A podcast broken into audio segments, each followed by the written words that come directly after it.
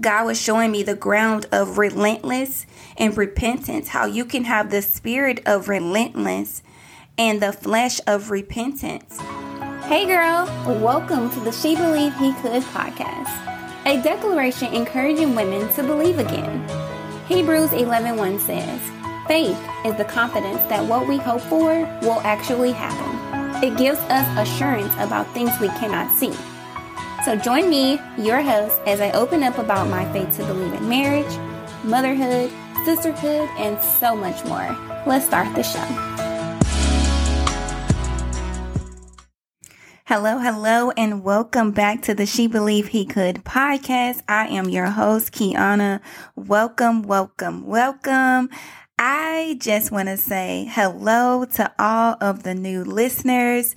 Uh, the last two episodes completely was knocked out of the park. All glory be to God for just moving in the way that only I know He can. And so I just want to say hello. How are you? Be sure that you're following She Believe He Could over on Instagram. I am on Facebook as well. And I am now on Clubhouse app. You can find me at Trust the Process on the Clubhouse app. And let me tell you, today is day five um, since I've been on the app and it has been so life giving and so, um, the soil is so rich in the ground of some of those rooms, the anointing that are on, uh, those rooms, the oil that is flowing in those rooms. Only God knew where I needed to be when I needed to be there. Okay. So I just want to say, be sure that you're following, um, on all platforms. Uh, the podcast goes up weekly, but I am definitely on Instagram. I love to share worship. I love to just share encouraging words, motivational words. Um, so be sure that you're doing all of those things. And lastly, don't forget to rate and review the podcast what I discovered is that when you rate and review the podcast, it kind of pushes uh, the podcast into a flow of where other people who don't know she believe he could even exist, it'll just come up on one of their like search results, basically. So the podcast will sh- populate as something that could possibly interest them. So be sure that you're rating and reviewing the podcast. Also, I am doing a shout out Sundays hashtag over on Instagram. I want to show love and just say thank you for rating and reviewing the show. So be sure that you're doing that. We got a lot going on, but most importantly, I am back this week to talk about last Saturday. So last Saturday, I was a guest speaker at a virtual vision board party. So shout out to the stationary muse also known as Tatiana Muse, for hosting her very first vision board party. I was one of the guest speakers and we were really talking about cultivating our ground for purpose as we all plan for the year 2021 and making our vision boards and making it plain and making it very clear as to what we are looking to accomplish in this new year. And something I said that really stuck with me even after Saturday and the following days, um, I remember telling the women that when you're planting those seeds of promise, sometimes you have to keep going back to the ground and planting more seeds and more seeds of promise and keep planting those seeds of promise until it makes sense, until God's will is being done, until you're reassured in your heart, until your heart is affirmed that God will be done. His will will be done on earth as it is in heaven.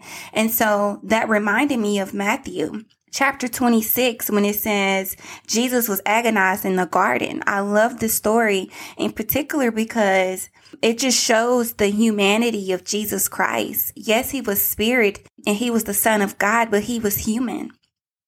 He felt emotion. He breathed life he um, experienced suffering and pain and struggles that we too are now experiencing in today's life. And so as I was telling the women, sometimes you have to go back and go back. I re- was reminded when Jesus was in the garden, he went to pray not one time for an hour, or not two times, but he went back three times. And so God was just really stirring my spirit in regards to what this looks like when we're being agonized. You know, our mental capacity is overloaded. Our, our emotional state is exhausted. God was showing me the ground of relentless and repentance, how you can have the spirit of relentless and the flesh of repentance. Some of the words for relentless is persistent, constant, strength, intensity, determined, no signs of slack, tenacious. And then on the other hand, you have repentance, which is misdeeds, shortcomings, remorse, guilt, regrets, shame, sadness, sorrow you know, there and verses, uh, looks like verse 41, it says, for the spirit is willing, but the body is weak. And I love that God highlighted the humanity of Jesus Christ, that it wasn't that he was rebelling against God and he was second guessing God's plan, but he wanted to be reassured that no matter what was to come, that he still had his yes. And so how many of us can really give God our yes? And still be able to say, God, I want your will to be done, even if it, it causes me pain and great grief. How many of us can really tell God, I am still going to give you my yes, despite what it looks like? So the question today is, what does it take to be able to say, I want your will to be done? And I got three points here because not only was God showing me the humanity side of Jesus, which is the repentance side, because sometimes we are very regretful. Sometimes we do have guilt, shame, sadness, and we, we have those shortcomings. But because we are spirit, we have relentless, we have intensity, we have strength, no signs of slack because of spirit. Thank you, Holy Spirit. So the ground of relentless and repentance will require us to ask ourselves, what would, what does it take to be able to say, God, I want your will to be done? Because temptation comes when we are most vulnerable. You have to know this. Temptation comes when we are most vulnerable. In my last episode, we talked about the devil is in the details. And we talked about the struggles and we talked about the slip ups and we talked about um, the shortcomings and just um, the uncertainty of what a situation can look like when you're trying to walk into purpose, when you are believing in God for his plan that are going to provide you future and hope, right? But temptation comes when we are vulnerable. When you are believing in God with everything in you and something goes left, you're vulnerable in that very moment because of it didn't look like what you thought it could look like. And so keeping our eyes fixed on God and keeping our eyes fixed on his plans, if that makes us vulnerable, then I must be very vulnerable. And I want to say this too that being vulnerable in the spirit isn't a bad thing. If anything, it gives God the opportunity to come in and fill you up and strengthen you where you're weak. You know, the Bible says for where we are weak, he is strong. So don't feel like you have to go to God in such toughness and this strength that you got it all together because you don't. So when you're telling God, I want your will to be done, you have to really give God a belief that I trust you, Lord. You know, no matter what this look like, I trust you. You have to keep going to God in prayer. Really know that God needs to hear from you. He needs to hear from you throughout your day, daily, multiple times a day, morning, noon, and night, whatever your prayer time looks like, whatever that um, quiet time looks like with God just know that it's going to take prayer. Not only trust, but prayer. Really believe the words that you say. Really stand in what you're saying to God. And once you're trusting, once you're praying, you have to walk into obedience. We can't say one thing and do another when you're truly saying, I want your will to be done. Because what I love about Jesus in the garden is that the divine course was set. So I don't want us to feel that because we are struggling in a season that it is not the course, that we have stepped out of alignment with God because there is some struggle. That's the humanity in us that is saying, God, not my will, but yours. So when you are looking in Matthew chapter 26, uh, starting at verse 36, where Jesus was in the garden, I love that he was very clear as to what he was feeling. He really expressed, you know, to Peter, James, and John that his soul was being crushed with grief to the point of death. Like he was, he was very, uh, heavy with this. You know, like think about if you knew up ahead a plan that God had prepared for you. It wasn't going to come without suffering, but the goodness of God's plan was so clear that you still wanted to walk into obedience and give God your yes, knowing what was to come. I can only imagine how heavy I would feel leading up to that moment and still giving God my yes. Let me tell you something. That alone is a struggle. But let me tell you where Jesus' strength came in. His strength to obey came from his relationship with God.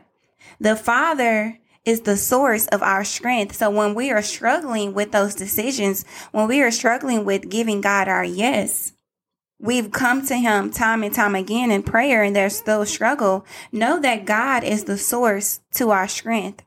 For where we are weak, he is strong.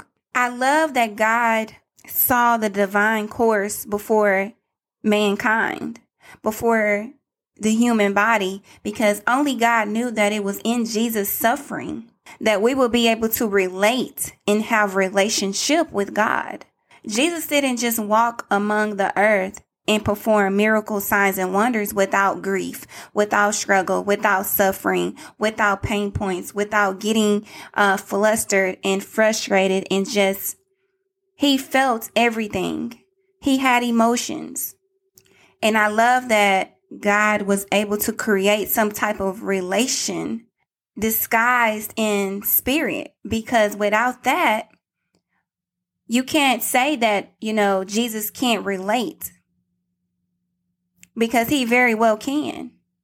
Although he was spirit, although he was perfect and did no wrong, he, he had not sinned not one time. And still he experienced some of the very things that we walk through today.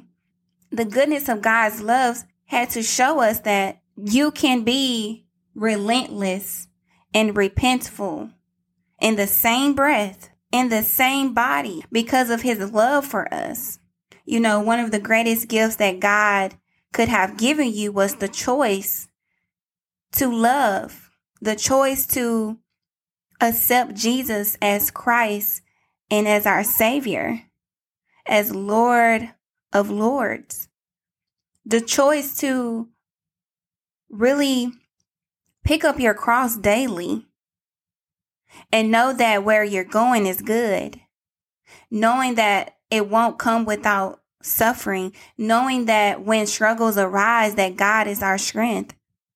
So when you think about cultivating your ground, I love that Jesus was in the garden during this agonizing time, during this uh, struggle of a experience that he felt in his human body.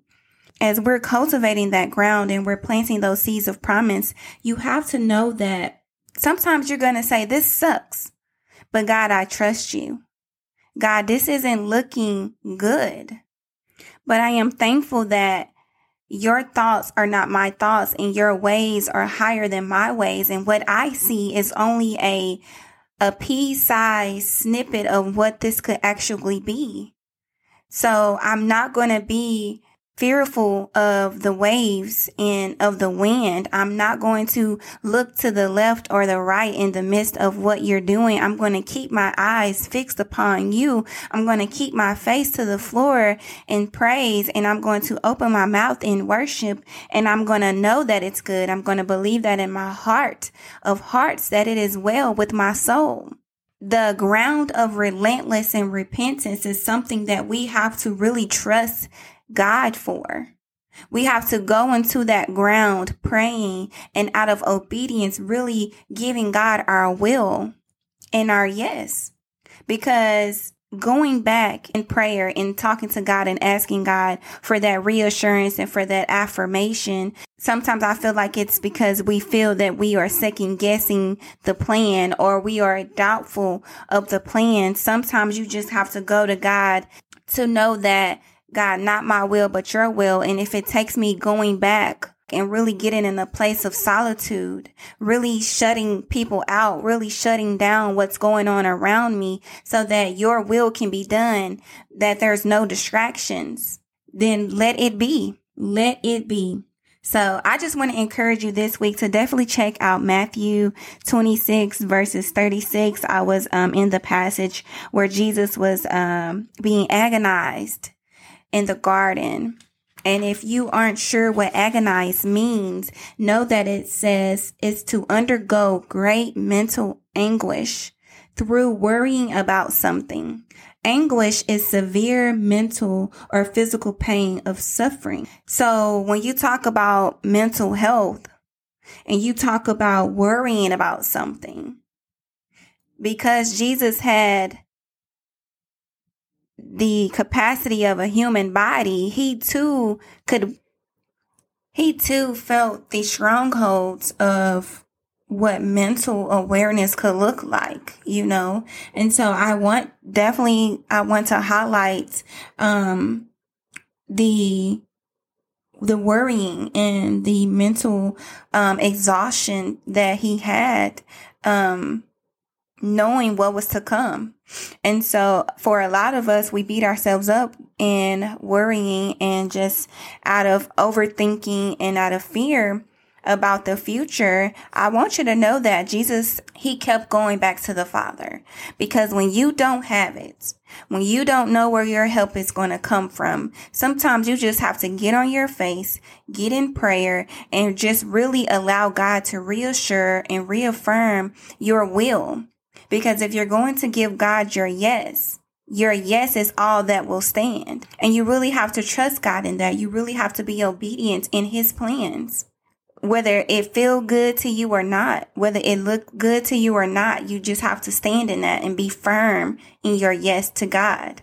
So I'm so excited. Before I go, I definitely want to again elaborate that your ground could very much look like repentance and relentless. They are, they are two in the same ground. They are two intertwined with one another because you are human and you are spirit. So when your spirit tank is low, you're going to be more repentful, um, in your decision making. And when your spirit tank is overflowing and your cup is just so full, then you're going to be tenacious in your walk with God. Okay. Just know that the two don't come without sharing the same ground. Okay. So until next time, girlfriend, holla.